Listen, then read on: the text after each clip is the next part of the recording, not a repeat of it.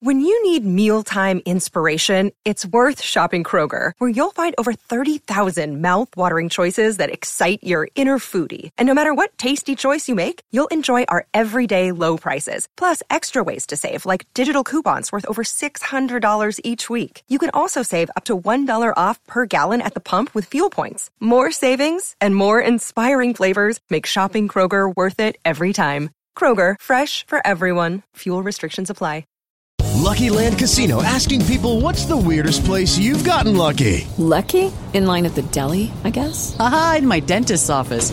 More than once, actually. Do I have to say? Yes, you do. In the car before my kids' PTA meeting. Really? Yes. Excuse me, what's the weirdest place you've gotten lucky? I never win and tell. Well, there you have it. You can get lucky anywhere playing at LuckyLandSlots.com. Play for free right now. Are you feeling lucky? No purchase necessary. Void where prohibited by law. 18 plus. Terms and conditions apply. See website for details.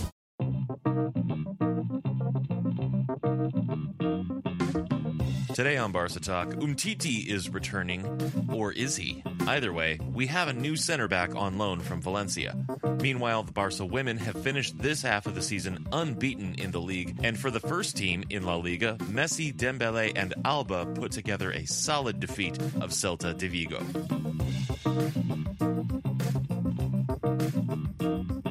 Hey, everybody, welcome to Barca Talk. This is Brian Henderson coming to you from Buffalo, New York, and joining me as always from Madrid, Spain is Gabriel Quiroga. Happy holidays, my brother. Brian, Brian, my Barca brother from another. Feliz Navidad Mm-hmm. as well. Yes. Estoy muy feliz.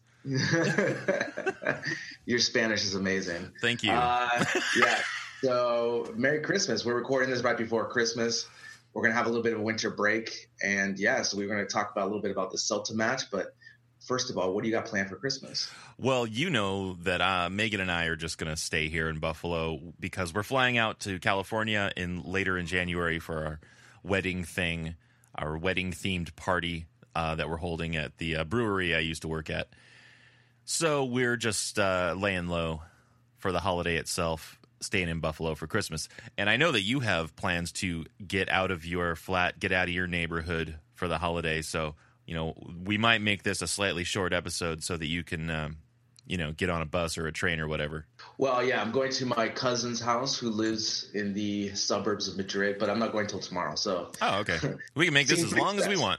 yeah, sin prisa, sin prisa, Brian, without a rush, you know. So, yeah, I'm going over there for a couple nights, and that should be good. And the rest of the time, I'm just gonna be hanging out and relaxing and enjoying my vacation here in Madrid. Yeah. So, You know, speaking of my Spanish, I've really been working on my my Spanish accent uh, without sacrificing my California accent.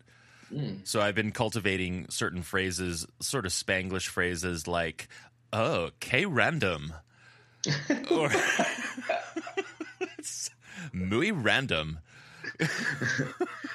wow, you're you're gonna do really well here in Barcelona. Yeah, I'm going to get around so well.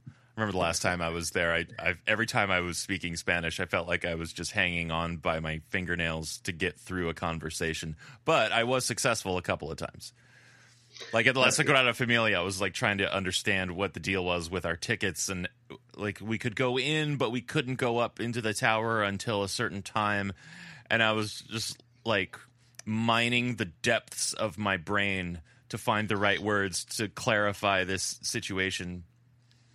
But I, I try to make it a point to you know be as as uh, as Spanish sounding as I can. So you know I say things like Nicaragua, and that's that's what I'm working on. There's a project I'm, I have going right now. Very, very nice, very nice, Brian. I think I, you know, like like when people always ask me what's the most important phrases here in Spain, you know, obviously the most important instead of saying cerveza is caña. You know, that's that's the most important because here if they if you say cerveza, they'll know you're a tourist more. So the caña is the beer from the tap. So always remember that. That's the most important. Oh, okay. That's the beer Yeah. from the tap, and that's so that's That's- not just a half beer. That also means that it's well, from. the, the- yeah, well, the, the caña is a small beer, right? And then the doble is twice that. Mm. So, but if you get those, especially here in Madrid, they'll give you the tapas for free. But if you ask for the cerveza, they'll give you a bottle of beer, and they won't give you the tapas because they know you're not expecting it. okay, well So- now I know what to expect. Exactly. Oh. So it's very important. Caña or doble; those are the two most important. Okay. Yeah. Well, uh, that's going to come in handy in April when Correct. we're there in Barcelona. That is correct. Yeah. All right. Well, let's get into some Barcelona news. We have a couple of things to talk about.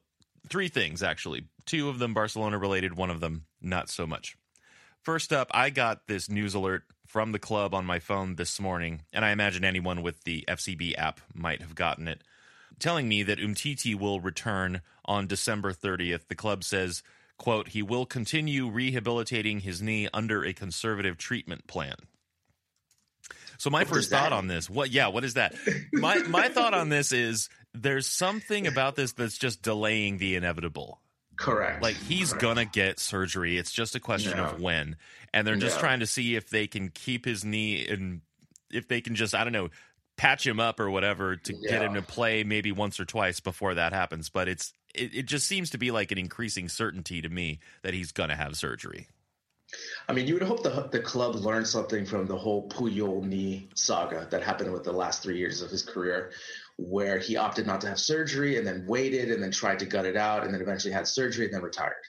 You know that that's what we don't want to happen with Umtiti, right? And you know, I know that you know surgery is a major thing. It doesn't matter if they say minor or major, right? But with this process, and you know, if he would have gone on a knife a month and a half ago or two months ago, who knows if he comes back maybe in March stronger without pain and we can still have him for the rest of the season. You know, he's been in Qatar doing these aggressive therapies and now he's going back to Barcelona for more conservative. So to me, that just tells me they don't have an answer that Umtiti doesn't want to have surgery and he wants to gut it out. But again, if he is not available for us, then, you know, thank God we have this signing that we just signed, but also that's going to require much more game time for Piqué and Lenglet. Yeah, and the only difference that I would say between Puyol and Umtiti at this point is that Umtiti is only 25. He's still young, whereas Puyol was already, you know, edging towards that stage of his career where he would retire. And but at the same time, everything else about it is basically the same. They they, they seem to keep pushing it off, and it's like when what is the opportune time? To have a surgery that's going to have you out for five or six months. I mean, do they want to try and somehow maximize this over the summer break? or what because i it, it seems like they're in denial or there's some master plan and i don't really trust that the uh the club has that much foresight so i imagine it's just denial I mean, the thing is, you have to look at it as a long plan, right? Umtiti is going to be in our team for a long time. So, what is six months now compared to five years, right? That's how you have to look at it, especially a player of Umtiti's caliber. So, for me, I would like him to have the surgery now so that he's not pain. You know, he's not doesn't have that pain playing, and he's more comfortable. And for the long run, he's able to do that. Now, I'm just saying that as a fan from this point of view, he wants to play you know as much as possible and to get in as much playing time. So I understand that as well. But the club should really take a stance and just try to say, look, we need to have surgery. We want you on the club for the long term. This is, uh, you know, hopefully with the procedure it alleviates the pain, and then you'll be able to perform at a higher level going forward. exactly so you know it's just going to be a, another one of those uh, frustrating situations i just get i can't help but feel like we're going to keep getting these news updates like oh we're he's going to play one game and then oh now we're doing some more treatment on his knee and then a few weeks will pass. He'll play one more game. I mean that's the thing. Why not just do the surgery now? You know you're going to be out for five to six months. It's you know it's a known thing and you know that you're going to be stronger and better when you come back. Just do it. Just and you know you know that you're going to be out for a period of time rather than this treatment and will I play won't I play you know you're you're just toying with everyone's emotions including your own Yeah, it's a good point. And I would say you, you would take this very serious when he starts to train fully with the team. When that happens, then you can say, okay, he's able to gut it out, he'll be fine. But until then, all these reports that you're reading about his knee and so forth, just be prepared that one day, or you know, one day we'll get a uh, a news flash saying that he's going for surgery. Yeah. So, and until he practices fully with the team, expect that he'll have surgery. yeah and also side story from this have you uh updated the FCB app on your phone Yes, I have. have this whole new version. It's uh, it's really Yeah. really sleek. It's even it functions even better than the last one, which was already a big step up from the one they had before. I'm really digging Yes. the new website and the new FCB app. Yeah, it's definitely nice. It's very streamlined, especially when you get the squad updates. I like that as well, and also the ability that you can listen to it on the radio on the app too as well. So that's also a nice thing because sometimes if you if I don't get home in time to watch the game, I can at least start listening to it until I get home, which Yeah. is a nice feature for sure. Yeah. Now, something that you uh, mentioned a minute ago, and this is our next news item, is how um, we signed a deal with Valencia to take center back Jeison Murillo on loan through next June. And Sport reported that Valencia got uh, 2 million euro for the loan, and Barcelona are also going to pay his wages in full. And there's probably the option to buy at the end of the loan term. Yeah, so when I first saw this, I didn't know who he was. Right, I was like, Jason Derulo, who the singer? What, what's going on? Jason Gedrick? What? Yeah, exactly.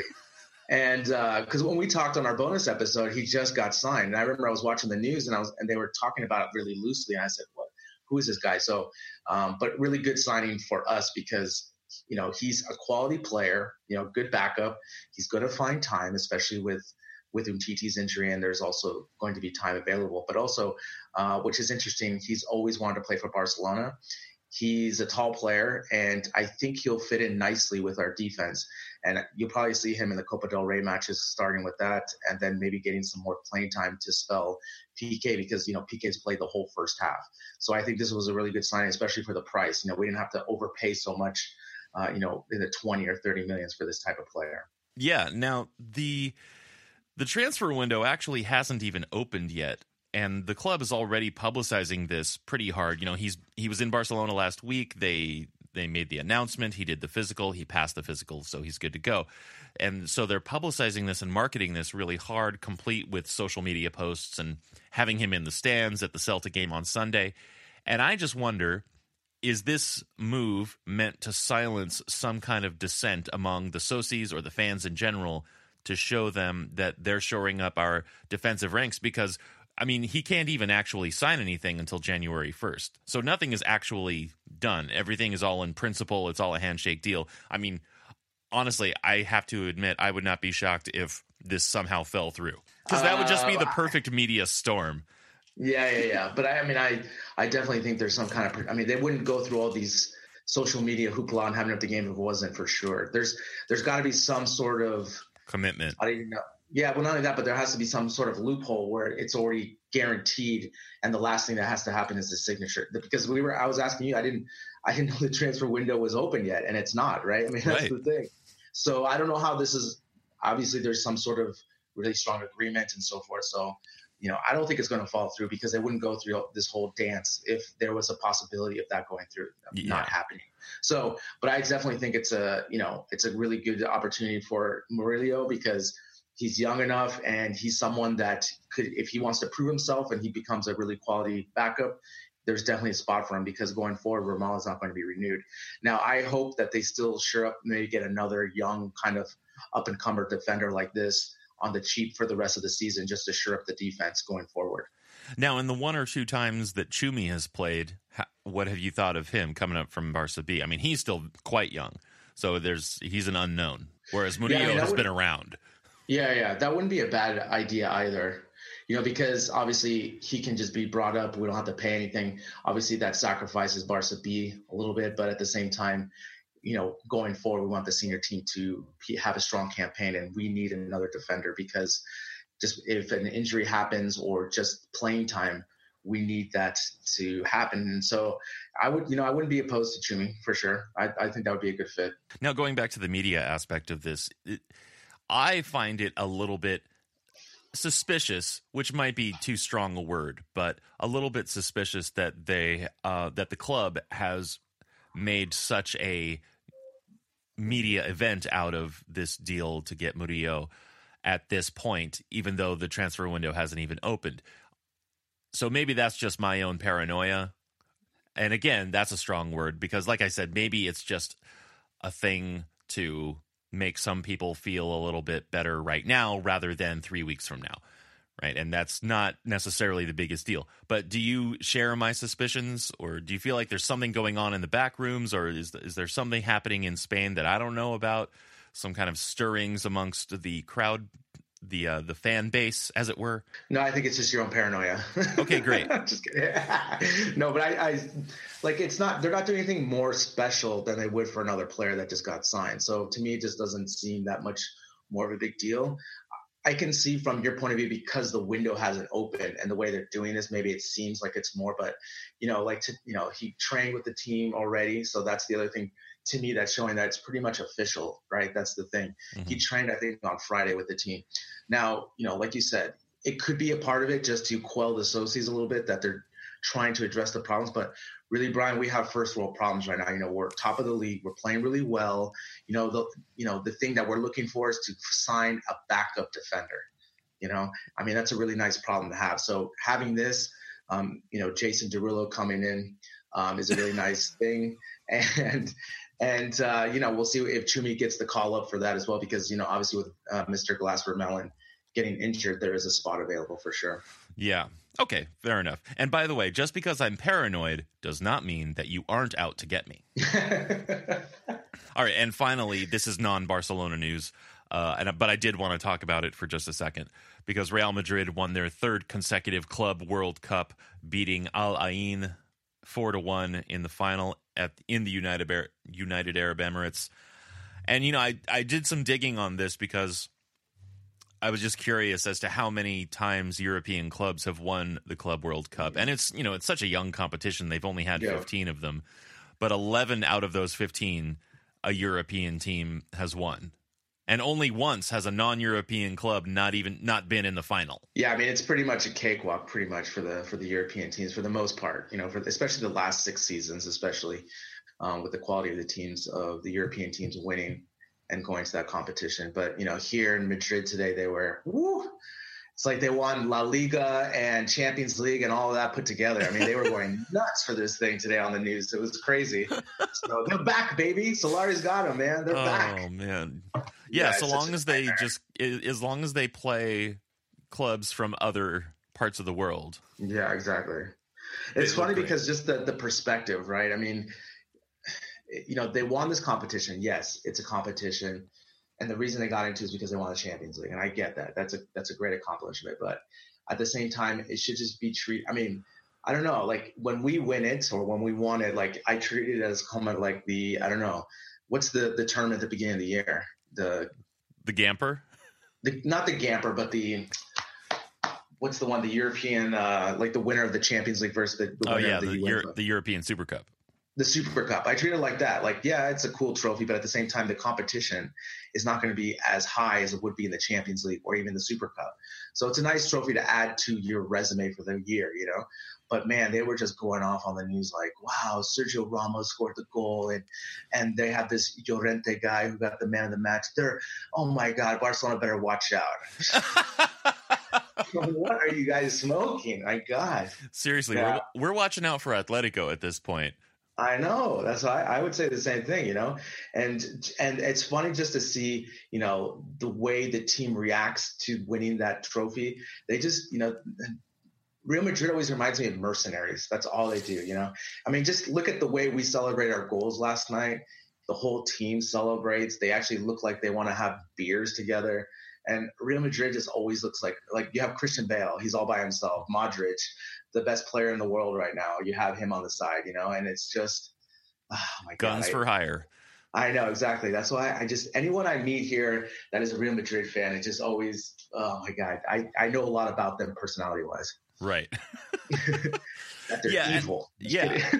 and I mean, like for me, similar to what you were saying, you know, the fact that club football is big enough to even have this tournament is great for the game. That you can have a tournament amongst, you know, the champions of what four, six, eight, I don't know, different regions all over the world. I mean, that's not going to happen with American football. That's not even going to happen with baseball. Maybe basketball, but probably not even that. You know, it's so it's like it's nice for the game, but the proof is that Europe and South America still rule the game, and that's you know that's roughly the same conclusion that you would come from looking at any World Cup. Yeah, it's a good point. I mean, that's the thing, you know, and I would have really liked to see River Plate get through to play Real Madrid in that final, but uh, River Plate lost in the penalties beforehand and didn't make it. So, you know, that was a big kind of upset, I guess you would say, because I think River Plate would have really given them more of a game uh, to Real Madrid because they're not scared of Real Madrid. I mean, that's part of the thing is in this competition, a lot of these teams are just scared of the European giants. You know, obviously because of the talent and the money and the ta- you know what they what they present to the game. And so uh, I think River Plate would have not been scared of Real Madrid and would have been able to give them a better match than this other team from the Middle East. Yeah. So come on back to Spain, Real Madrid. Let's see what you got. Bring it after the holiday. And now, keeping us up to date with the Barca women is Michelle Taylor. With the winter break upon us, the Barca women wrapped up 2018 unbeaten in the Liga, the only team to do so, but they had two games to play before they could claim that honour. First up was a home game against Logroño, who were in their first season in the Liga Iberdrola. Sitting 13th on the table, they presented more problems than expected, with a heavily defensive game plan that Barca was finding hard to beat. It took 31 minutes for us to break through, and it came from a corner kick. Marta Torrejon sent the ball into the box, and Mapi Leon scored her first Liga goal for the season. And that's how the first half ended. Lots of possession, but Logroño was proving to be tougher than a macadamia nut to crack. Into the second half, and Barca was still trying to find another goal at the other end of the pitch. It wasn't going to plan. Even the woodwork was against us, as Vicky Losada hit the left post, and then Andressa's free kick attempt did the same. Our defence also had to be on their toes, as Logroño's tactic was to sit back with 10 players, recover the ball, and then hoof it forward to Barbara Banda, their speedy 18 year old Zambian forward and that almost worked for them in the second half as Barbara broke free and was one on one with Sandra Panos. It took a brave Sanya to advance and snaffle the ball off Barbara's foot to prevent her from taking the shot that would have tied up the game. As the game ground into the final minutes, we were all finally able to breathe when Claudia Pina rose to meet a Marta Torrejon cross and headed the ball into the goal in the 88th minute. The team then attended a midweek Christmas dinner at Nuba restaurant. There were lots of photos of smiling, happy people, and in her captain's speech, Vicky Losada said that 2019 was our year. Let's hope that she's right. On to the last match before the break, away to Malaga. It was also the last match in the first half of the Liga, and the team travelled on Thursday and trained in Malaga on Friday to prepare for Saturday's midday game. From kick-off, it looked as if it was going to be another game where Barca had all the intent and possession, with little reward. Malaga's goalkeeper, Englishwoman Chelsea Ashurst, is having the best season of her life. The former Barca player has been huge for her team this season. Her standout performance would have been against Valencia, where her remarkable saves kept the score at nil all. Chelsea started this game in much the same fashion, and it took an absolute golazo from Patri to get past her in the 17th minute. Barca continued to look sharp, pinging the ball around and keeping the Malaga defence busy. And seven minutes later, they were rewarded by a second goal scored by Toni Duggan. In the second half, Lieke was rewarded for her sterling work as a Patri shot rebounded off the bar and the Dutch woman was there to head the ball past Chelsea. In the 80th minute, Patri scored her second, another unwieldy goal, as she released a shot from wide left of the net. Chelsea Ashurst could only watch it curl past her into the top right corner. Primo football. A 4 0 win means that Barca finishes the first half of the season as the only unbeaten team in the Liga 13 wins, 2 draws, and 0 losses. 50 goals scored and 6 conceded. Now it's time for a much needed break before the team returns in the new year. And what a return it's going to be! For the first time, Barca Femení will take part in the open door training at the Mini on January the 4th, where they're expected to train on the pitch at the same time as the men's team. It's not clear if it will be a combined training or whether the two teams will train separately. I guess that we'll just have to wait and see. After the open training, both teams will visit local hospitals to distribute gifts and visit sick children. When the winter transfer window opens, it looks as if Elise Bussaglia will leave the team as she seeks more minutes than she's getting at Barcelona. She's fighting for a place in the French team for the World Cup, and she needs all the minutes that she can get as she looks to impress the selectors.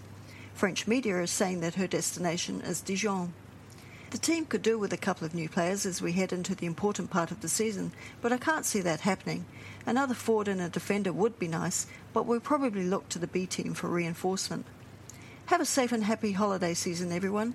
Be careful, be kind, and I'll see you in 2019. Visca Barca e Força Barça Femení. That was Michelle Taylor. Follow her on Twitter at Barca Women for ongoing news and information about the women's team.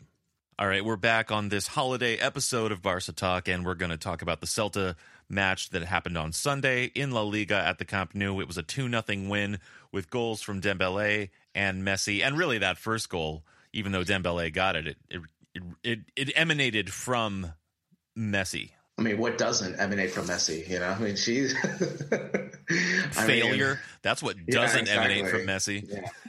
Not primo football. Yeah. I mean, Segunda football. Yeah, I mean, this play particularly, I would say, is our bread and butter play of attack. You know, for the season, if we take a snapshot of just the way the ball gets moved around to the left corner to Alba, and Alba finding the center or the drag person coming through. Obviously, Messi hits it one time. Really great save by the keeper, but he left a rebound where Dembele just closed on it. And, you know, we saw this in the Classico last year. We've seen it a bunch of times this year with Alba. And to me, this has been just a career year for Alba. He's been playing out of his mind. He's such a quality left back, not only the way he tracks back on defense, but man, how many times did you see him with his first touch where the ball just perfectly, you know, drops in with no problem. I mean, it, it's almost like Dani Alves back in his prime and the same thing, you know. The first touch, Brian, is always so difficult. I mean, you, we've watched so much football now in the past, you know, especially since we've been doing this podcast, and the amount of players that you see whose first touch always fails them. And when you when you see the consistency of Messi and Alba, it's incredible because it leads to so many goals and opportunities. And again, this goal was just like you said, emanates from Messi. Yeah, and actually, I I watched the highlights a lot uh, for that particular goal because there was a uh, something that I noticed, particularly up until this goal that that Barcelona changed a little bit afterwards. They weren't doing it as much, but up until this goal, I kept seeing the same thing happen, and it was really clever tactically. So uh, Dembele was sort of tucked inside, in between the the center back and the right back and Dembele would make a run and he would bring those two with him and that would open up and he would run inside to bring the right back further in Mayo and then that creates all this space for Alba to run into. And they kept doing that. It was like two or three times I noticed they did this. And then finally this play happens where a similar thing happens but also uh, I couldn't see who it was because Celta's numbers are white on light blue and it's very hard yeah. to make out their numbers.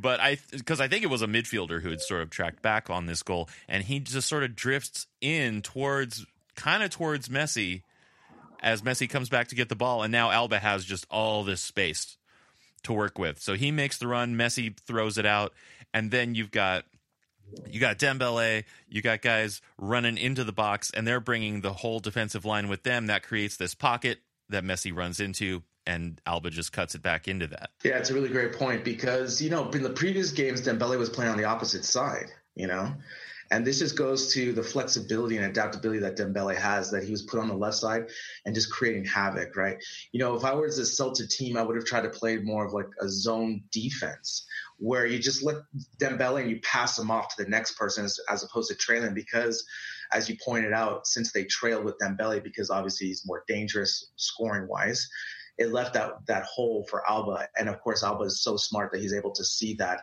and take advantage of that. So again, it's the adaptability of Dembele, him going in, bringing in. You know, if, if Dembele wasn't scoring as many goals, I don't think those players track as much with him. And maybe they let Alba, you know, they cover Alba a little bit more. But since Dembele has been scoring so many goals this season, they're you know making an effort to really defend him, and that just left Alba open. But again, this play for me, you know, I don't know what you want to call this play, like the Alba Messi drag middle play play one. You know, this has been our play and bread and butter for this whole season. Yeah, and I think that the comparisons with Dani Alves are starting to mount up because Alba has really stepped up in even more from last year in his in his attacking. Uh, and I don't maybe this is something that Valverde has really come up with. I mean, I imagine it is. Because of course we remember the Neymar years when Neymar was out left so much and he barely passed the ball to Alba, so Alba was sort of stuck being kind of like a defender or maybe a backup winger, something like that. And now in these last couple years that Neymar's been gone, Alba has really stepped up and I think he's really finally getting to that point, which is funny because he's been playing for a while now, but he's he's developed his game into this um, this relationship with Messi, this serious attacking threat, putting crosses in.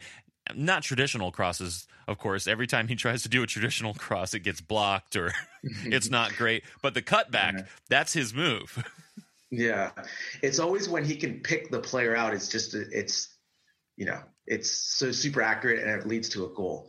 But like you said, the traditional crossing is, you know, can't be all good at everything, right? So that, that's the thing. But like you said, you know, with when Neymar was there, right, he'd always hold the ball and do his step overs and really just kind of clog it as opposed to the pass and go. Now, like you said, I think lately, I think he's just been able to have more confidence, and especially since it's led to more goals, I think Valverde has led him to have more freedom and flexibility.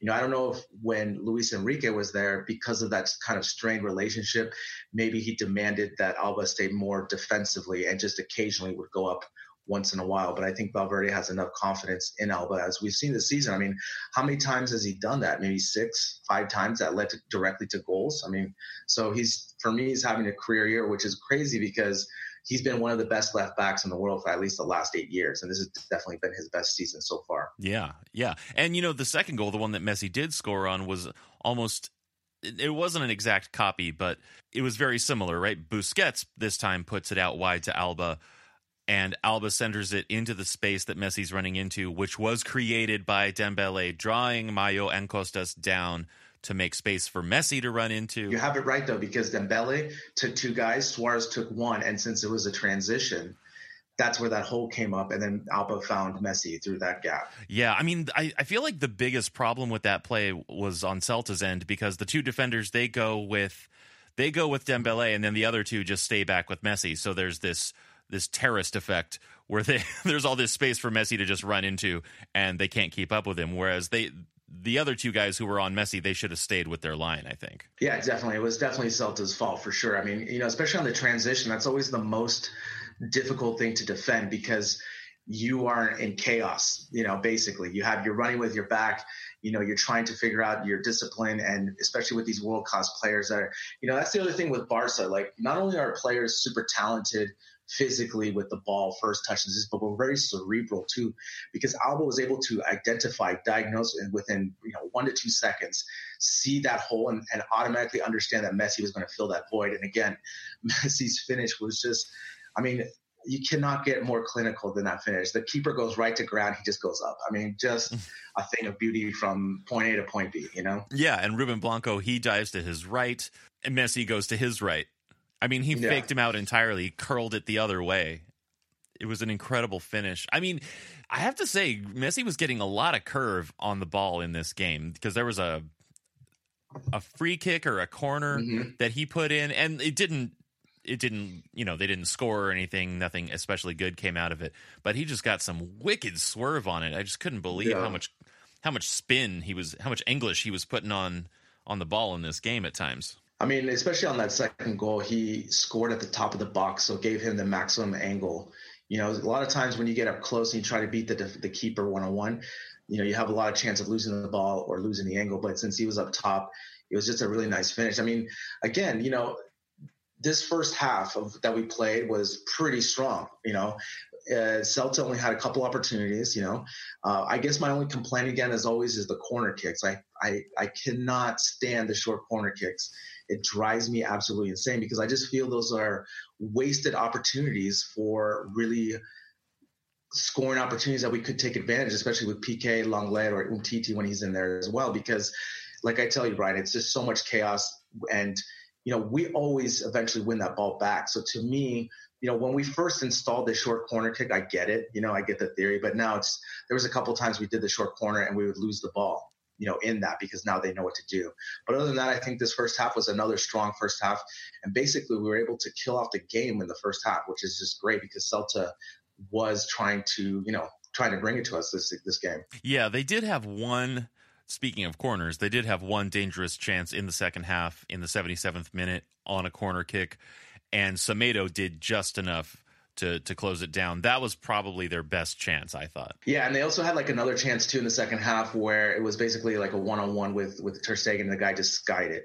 And you know, it's really difficult for a team, especially when you're down 2-0, to even try to get that confidence. So I thought that was huge to get that in the first half because any tactical move, uh, adapt, adaptation that they wanted to do weren't going to come to fruition in that second half. And we, you know, the other thing that kind of leads me to my next point is the possession. You know, in this game, we didn't have a high possession.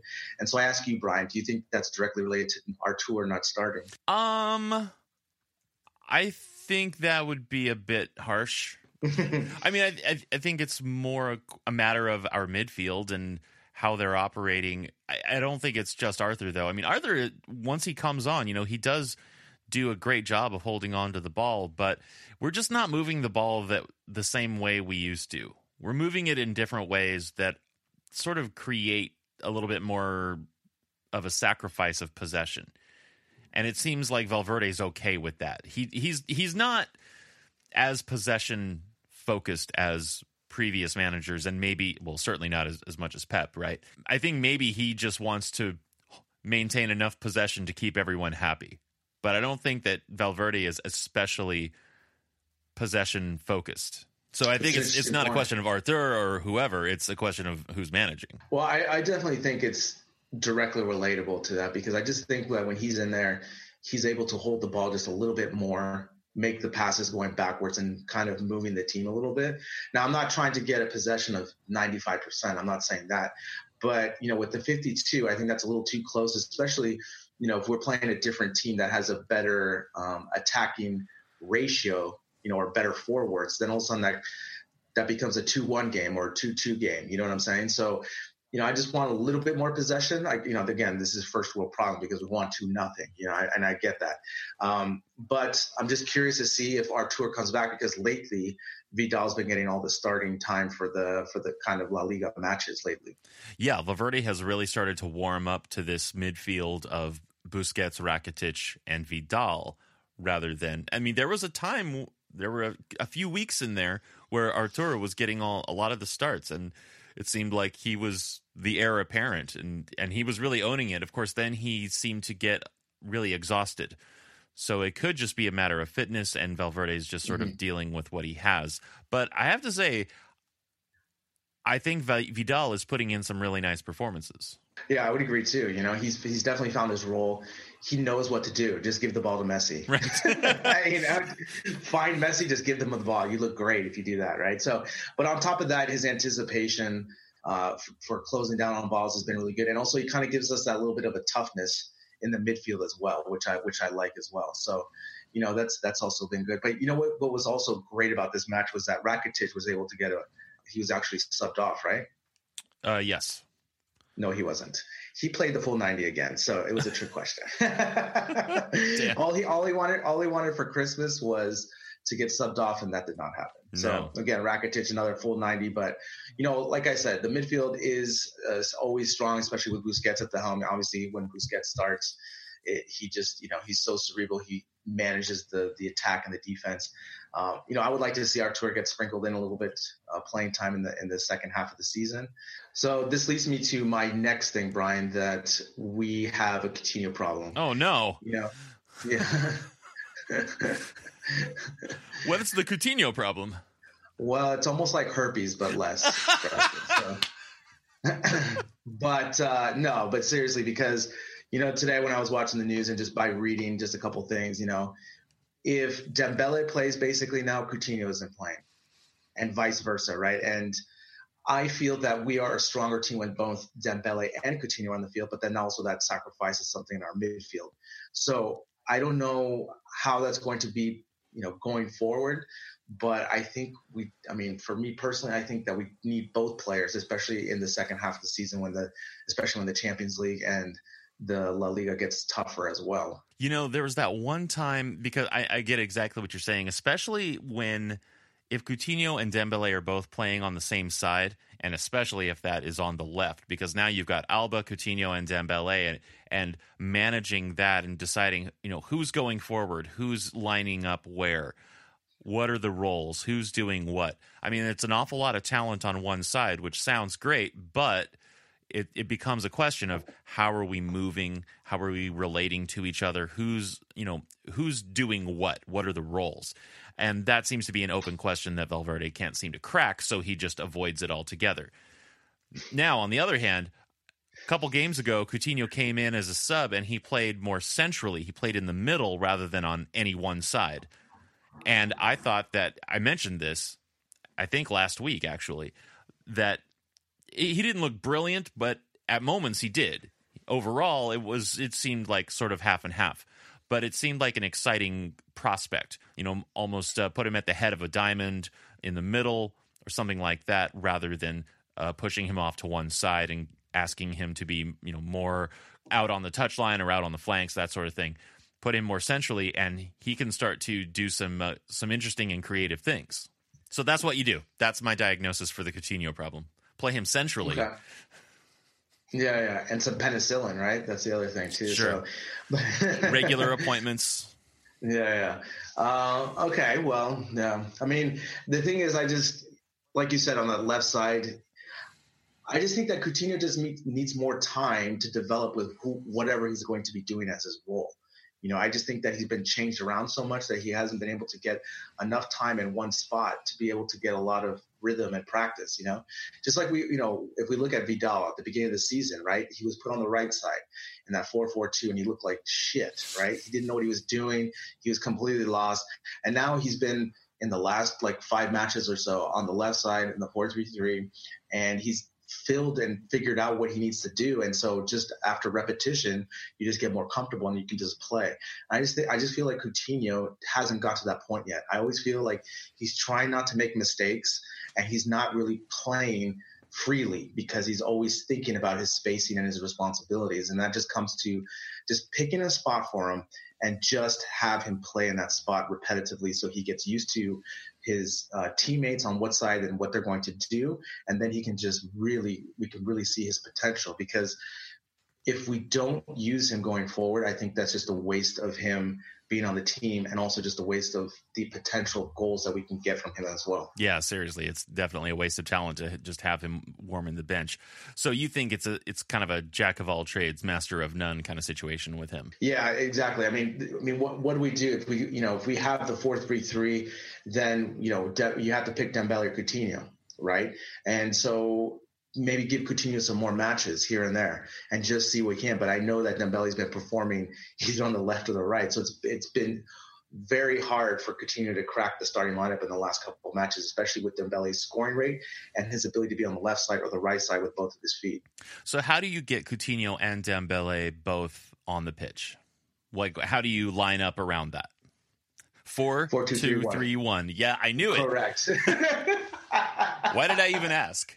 Why did you ask? It's like Why I don't talk to you every week. I know. You, set me up for that. I've heard of this formation of four two three one. Oh wow. I I know that's the, my dream for this. Like that, you know, for this lineup would be amazing because I just think would create so much balance and.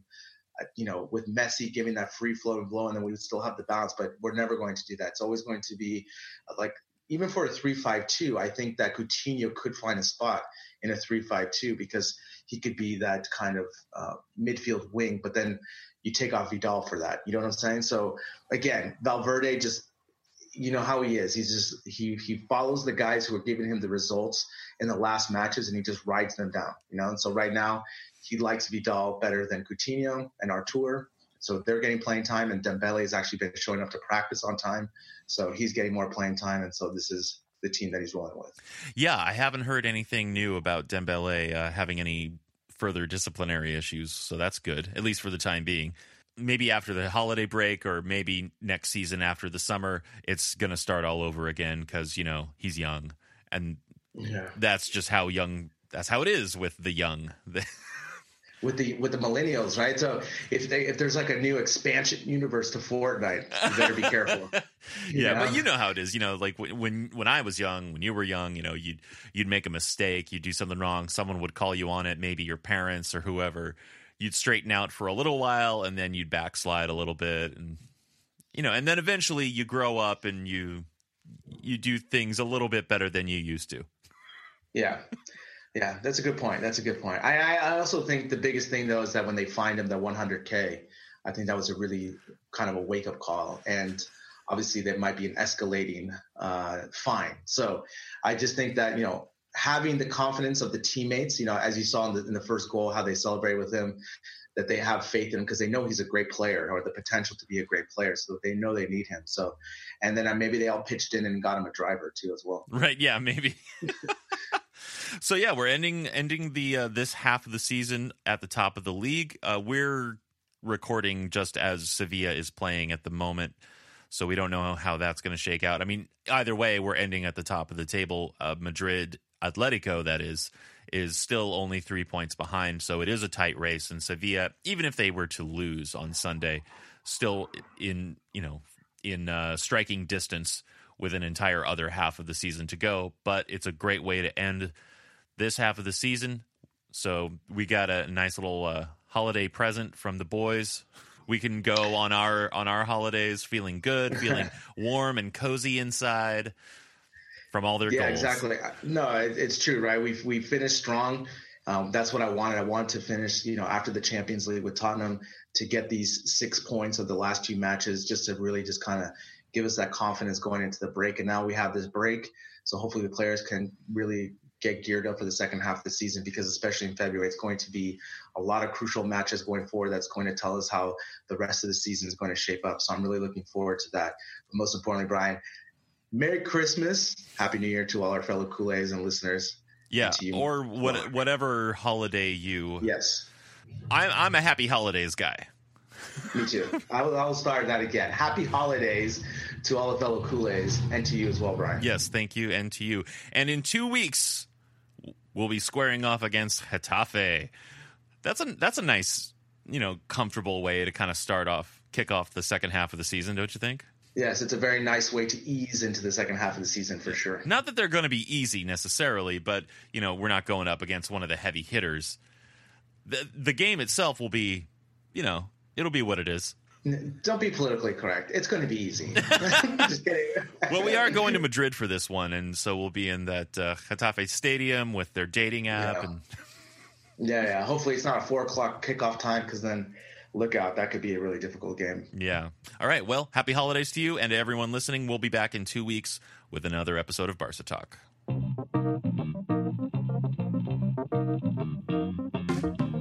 Special thanks to Michelle Taylor this week. This has been a production of Barca Talk, written by Gabriel Quiroga and Brian Henderson, editing and music by Brian Henderson, social media and promotion by Gabriel Quiroga.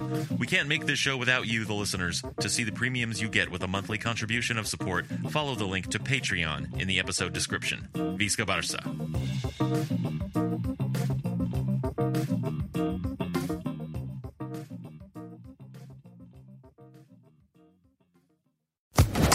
Social Podcast Network. Hello, it is Ryan, and I was on a flight the other day playing one of my favorite social spin slot games on chumbacasino.com. I looked over the person sitting next to me, and you know what they were doing? They were also playing Chumba Casino. Coincidence? I think not. Everybody's loving having fun with it. Chumba Casino is home to hundreds of casino style games that you can play for free anytime, anywhere even at 30,000 feet. So sign up now at ChumbaCasino.com to claim your free welcome bonus. That's ChumbaCasino.com and live the Chumba life. No purchase necessary. Group. Void prohibited by law. See terms and conditions. 18 plus.